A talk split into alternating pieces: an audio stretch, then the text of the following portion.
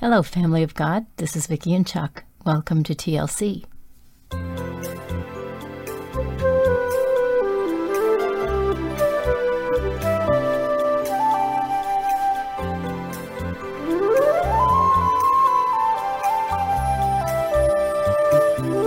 The Lord is good and his mercy is everlasting. Our Father is so good. You guys, thank you so much for joining us today. And if you're new, welcome. It's a blessing to have you here. I'm going to read today from the book of Jeremiah. And I'm going to read chapter 1. The words of Jeremiah the son of Hilkiah, one of the priests who were in Anathoth in the land of Benjamin, to whom the word of the Lord came in the days of Josiah the son of Amon, king of Judah, in the thirteenth year of his reign. It came also in the days of Jehoiakim the son of Josiah, king of Judah, and until the end of the eleventh year of Zedekiah, the son of Josiah, king of Judah, until the captivity of Jerusalem in the fifth month. I have to stop right there, you guys. You know there's no letter J in the Hebrew alphabet.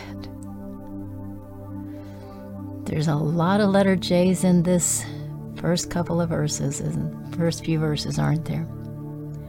Okay, get back to reading here. Starting at verse 4, the call of Jeremiah. Now the word of the Lord came to me, saying, Before I formed you in the womb, I knew you, and before you were born, I consecrated you. I appointed you a prophet to the nations.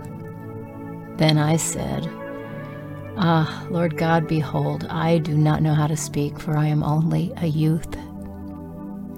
But the Lord said to me, Do not say, I am only a youth, for to all to whom I send you, you shall go, and whatever I command you, you shall speak. Do not be afraid of them, for I am with you to deliver you, declares the Lord. Then the Lord put out his hand and touched my mouth, and the Lord said to me, Behold, I have put my words in your mouth. See, I have set you this day over nations and over kingdoms, to pluck up and to break down, to destroy and to overthrow, to build and to plant. And the word of the Lord came to me, saying, Jeremiah, what do you see? And I said, I see an almond branch. Then the Lord said to me, You have seen well for I am watching over my word to perform it. The word of the Lord came to me a second time, saying, What do you see? And I said, I see a boiling pot facing away from the north. Then the Lord said to me, Out of the north disaster shall be let loose upon all the inhabitants of the land. For behold, I am calling all the tribes of the kingdoms of the north, declares the Lord, and they shall come and every one shall set his throne at the entrance of the gates of Jerusalem, against its walls all around, and against all the cities of Judah. And I will declare my judgments against them for all their evil in forsaking me.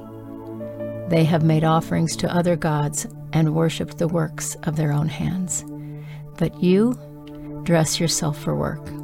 Arise and say to them everything that I command you do not be dismayed by them, lest I dismay you before them.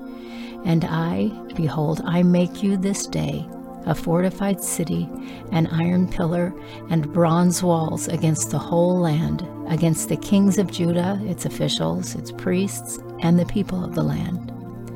They will fight against you, but they shall not prevail, for I am with you, declares the Lord, to deliver you.